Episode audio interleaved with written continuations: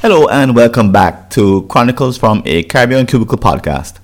This is Francis Wade and here's the article I wrote for the Jamaica Gleaner. It's entitled, Don't Waste the Pandemic. It's often said that a good disaster shouldn't be squandered. If you were to follow this maxim for 2021, how would you make the most of last year's twin evils, a recession and a worldwide pandemic? Most executive teams are happy to have survived to the end of 2020 in one piece. Thankfully, their companies are still running, and few employees have succumbed to COVID-19 illness. They feel a sense of achievement at overcoming an unprecedented attack. However, this is a low standard. In the years to come, some will ask, what big things did you leaders do with the pandemic? In other words, how did you take advantage of the dramatic changes underway to ensure the company's future? Although most won't have an answer, here are a few questions you can pose now. Use them to make the most of the havoc wrought by last year's tumult. Number 1. Do you have the right talent? Under normal circumstances, most CEOs and board chairpersons don't like to rock the boat. While they may secretly want a company filled with top talent, they decide that it's just not worth the fight. Instead, they settle for so-so standards, believing that you can't have an organization of star performers. Here's another approach. The best football teams keep a list of potential replacements for each of their positions. Looking forward, they plan for a time when each incumbent cannot improve his or her level of play. As such, no one is granted an indefinite guarantee. Instead, these organizations continually scan the horizon for potential replacements. Few local companies challenge their employees in this way. In fact, only a handful conduct proper performance reviews. This failure leaves them short, lacking the systems required to put top talent in seats. Consequently, when the time comes to make dramatic changes due to outside circumstances, they falter. For example, in 2021, few companies escaped the need for an urgent digital transformation. However, only a handful have the capacity needed to convert this strategic imperative into a reality. If your company has no active plan to upgrade its human resource strength, change your approach before the next interruption occurs.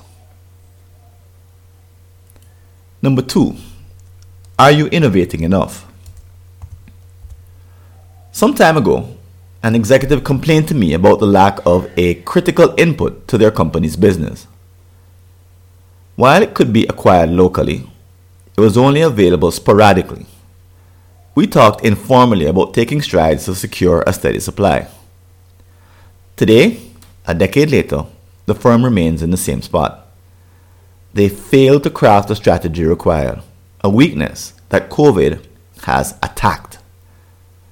If only they had taken the right steps at the right time, this would not be a concern. In fact, it would be an enormous source of competitive advantage, leading to happier customers.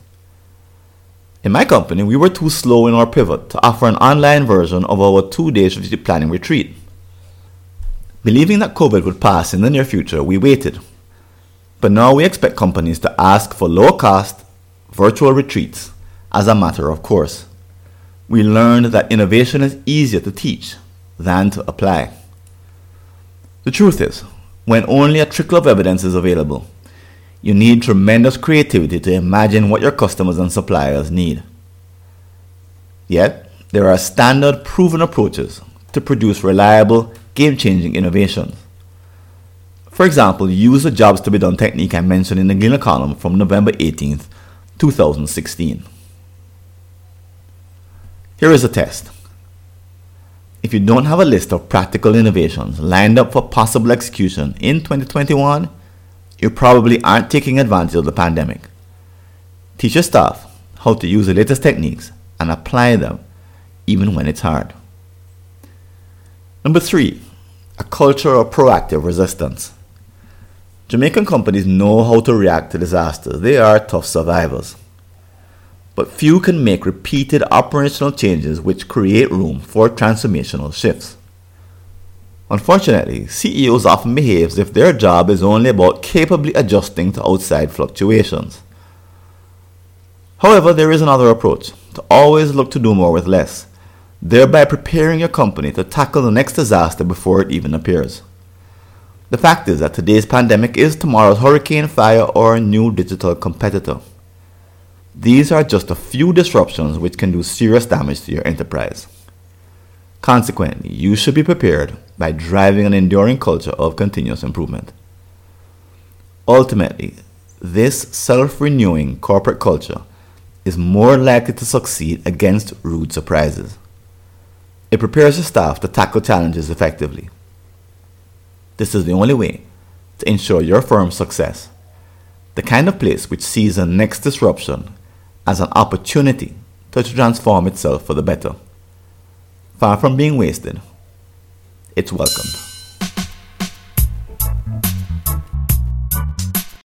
Thanks for listening. Do you have an unsolved problem in your Caribbean company related to strategy, productivity, engagement, or business process improvement? Just visit a searchable listing of all my prior articles and you may be able to help yourself to a fresh line of thinking. Go to blog.fwconsulting.com or see the show notes.